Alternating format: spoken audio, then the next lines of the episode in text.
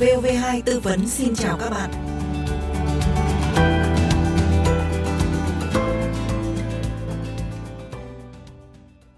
Các bạn thân mến, trong thực tiễn công tác xét xử thì có những trường hợp tuy gây thiệt hại cho xã hội, gây thiệt hại cho người khác, nhưng lại không bị truy cứu trách nhiệm hình sự.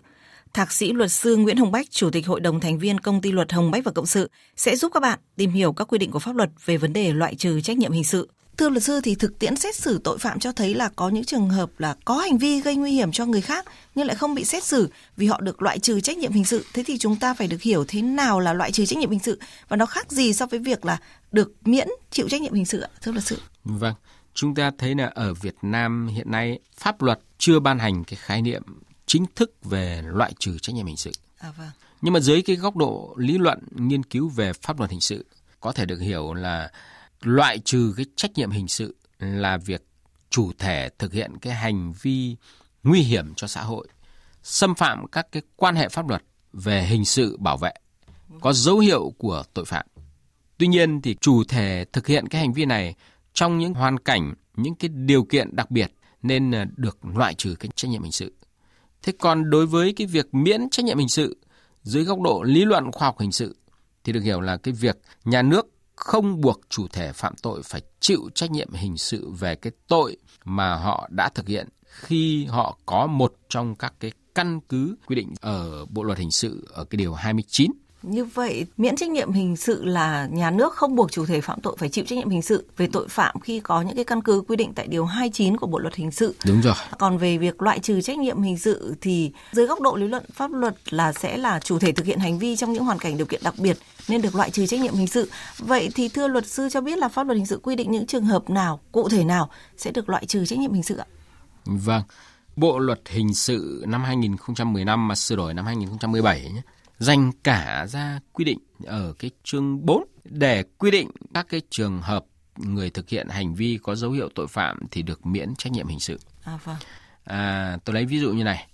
Ở cái điều 20 ờ, quy định về cái sự kiện bất khả kháng thì cái người thực hiện hành vi hậu quả nguy hại cho xã hội trong trường hợp không thể thấy trước hoặc là không buộc phải thấy trước hậu quả của hành vi đó thì không phải chịu trách nhiệm hình sự.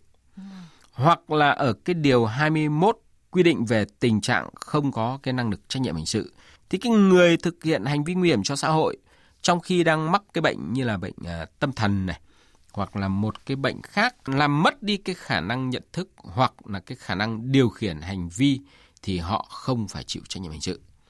Hoặc là có một cái trường hợp là cái trường hợp phòng vệ chính đáng. Trường hợp nữa đó là cái tình thế cấp thiết tức là luật nhấn mạnh rằng là phải không còn cách nào khác là phải gây ra một cái thiệt hại nhỏ hơn cái thiệt hại cần ngăn ngừa.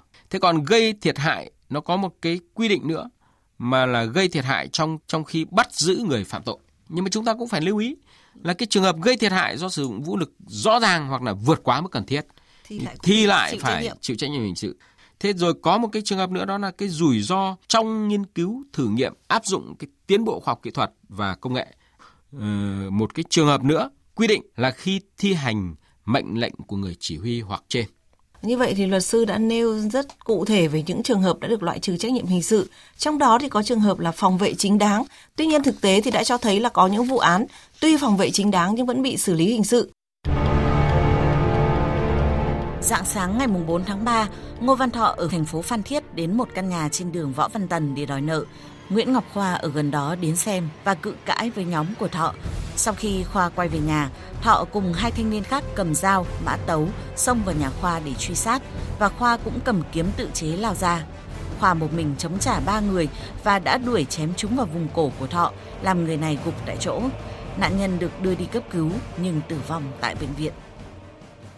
Vậy thì luật sư có thể phân tích để thính giả hiểu vì sao là tuy là chúng ta ở trong trường hợp là phòng vệ chính đáng nhưng vẫn bị xử lý hình sự về tội giết người hoặc là cố ý gây thương tích.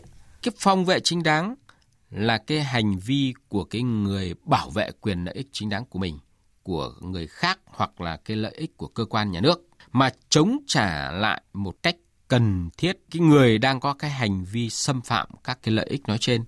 Thế cái phòng vệ chính đáng thì không phải chịu trách nhiệm hình sự. Nhưng nếu vượt quá cái giới hạn phòng vệ chính đáng không phù hợp với tính chất mức độ nguy hiểm cho xã hội của hành vi xâm phạm thì người có cái hành vi vượt quá lại phải chịu trách nhiệm hình sự. Để đánh giá Khoa bị khởi tố về cái tội giết người hay là cố ý gây thương tích có phù hợp hay không thì cần phải nhận định là xem là Thọ và nhóm đối tượng này có cái hành vi tấn công Khoa ở một cái mức độ nào. Và trong trường hợp đó thì có cái nguy cơ xảy ra cái hậu quả chết người đối với Khoa hay không? Đấy, thời gian cái nhóm Thọ tấn công Khoa và Khoa tấn công lại cái nhóm của Thọ và cái hành vi của Khoa tấn công lại cái nhóm đối tượng của Thọ thì có phải là cái hành vi chống trả cần thiết hay không? Và rõ ràng trong trường hợp này thì nhóm đối tượng Thọ đã bỏ chạy rồi. Thế nhưng mà Khoa vẫn vung dao chém vào cái vùng cổ của Thọ ờ, và là cái nguyên nhân gây ra tử vong cho Thọ với một cái người nhận thức đầy đủ thì Khoa biết cái hành vi dùng dao chém vào cái vùng cổ của Thọ thì có thể gây ra cái hậu quả chết người. Wow. Nhưng mà Khoa vẫn cố tình thực hiện cái hành vi đó. Luật sư chúng tôi nhận định là đây là cái hành vi có cái dấu hiệu của tội giết người. Vâng, như vậy theo quy định tại Điều 22 của Bộ Luật Hình sự năm 2015 đã được sửa đổi bổ sung năm 2017 thì phòng vệ chính đáng là cái hành vi mà được loại trừ trách nhiệm hình sự không phải là tội phạm nhưng mà nếu mà chúng ta vượt quá giới hạn của phòng vệ chính đáng thì chúng thì ta lại sẽ phải chịu trách nhiệm. chịu trách nhiệm hình Đúng sự. Rồi. Vâng. Dạ. Thưa luật sư thì có một trường hợp nữa cũng được loại trừ trách nhiệm hình sự là trường hợp người mắc bệnh tâm thần hoặc một bệnh nào đó khiến cho họ mất năng lực hành vi hình sự. Tuy nhiên nếu mà người đó phạm tội xong mới bị phát bệnh hoặc là trong quá trình phạm tội phát bệnh thì bây giờ có xử lý hay không ạ? Một trong những cái trường hợp loại trừ trách nhiệm hình sự là người thực hiện hành vi phạm tội không có năng lực trách nhiệm hình sự. Cái người thực hiện hành vi nguy hiểm cho xã hội nhé, trong khi đang mắc bệnh tâm thần hoặc là một bệnh khác làm mất đi cái khả năng nhận thức hoặc là cái khả năng điều khiển hành vi của mình thì không phải chịu trách nhiệm hình sự. Như vậy là theo cái nội dung điều luật là chỉ loại trừ trách nhiệm hình sự khi người thực hiện hành vi trong khi họ đang mắc bệnh tâm thần. Thế còn đối với các cái trường hợp mà khi thực hiện hành vi lại không mắc bệnh tâm thần hoặc là một cái bệnh nào đó khiến họ bị mất năng lực hành vi thì vẫn bị truy cứu trách nhiệm bình thường. Và theo quy định của Bộ luật tố tụng hình sự, người này sẽ bị đưa đi chữa bệnh sau khi khỏi bệnh vẫn phải chịu trách nhiệm hình sự. À, như vậy thì à, luật chỉ loại trừ khi mà họ thực hiện hành vi nguy hiểm cho xã hội trong lúc họ đang mắc bệnh tâm thần hoặc một bệnh khác làm mất khả năng nhận thức hoặc khả năng điều khiển hành vi thôi. Còn nếu sau khi họ thực hiện hành vi phạm tội xong họ mới mắc bệnh thì sẽ đưa đi điều trị bệnh bắt buộc và sau đó sẽ phải chịu trách nhiệm hình sự. Vâng. À, thưa luật sư thì một trong những cái quy định được coi là quy định mới về loại trừ trách nhiệm hình sự trong Bộ luật hình sự năm 2015 là trường hợp gây thiệt hại trong khi bắt giữ người phạm tội. Luật sư có thể nêu cụ thể các quy định hay là hướng dẫn về trường hợp này được hay không ạ? Là đặc biệt là trong trường hợp người dân đang truy bắt trộm cướp dẫn tới việc gây thương tích hay là gây thiệt hại cho chính kẻ trộm thì bây giờ xử lý hình sự như thế nào? Hành vi của người để bắt giữ cái người thực hiện hành vi phạm tội mà không còn cách nào khác là buộc phải sử dụng vũ lực mà vũ lực cần thiết để gây thiệt hại cho người bị bắt giữ thì không phải là tội phạm. Thế còn trong trường hợp mà gây thiệt hại do sử dụng vũ lực rõ ràng là quá mức cần thiết thì người gây thiệt hại phải chịu trách nhiệm hình sự. À, tôi lấy ví dụ thế này nha. Tóm được ông ăn trộm rồi, trói ông vào rồi. Trói rồi thì phải dẫn đến cơ quan công an thế nhưng mà ông trói rồi nhưng ông lại đánh người ta thì dẫn tới người ta tử vong. Thì lại là phạm tội thì lại là phạm tội mất rồi. Người dân cũng cần phải xác định được cái mức cần thiết không thể gây thiệt hại cho cái người khác trong khi chúng ta bắt giữ tội phạm được vì cái Vâng. gì vượt quá giới hạn thì cũng sẽ bị phải chịu trách nhiệm hình sự. Xin được cảm ơn thạc sĩ luật sư Nguyễn Hồng Bách chủ tịch hội đồng thành viên công ty luật Hồng Bách và cộng sự.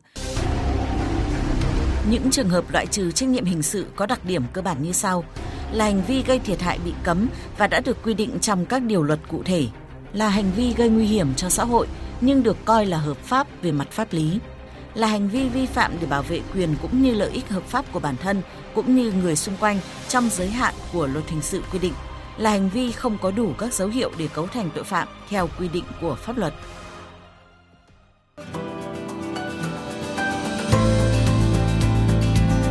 Các bạn vừa theo dõi postcard VOV2 tư vấn.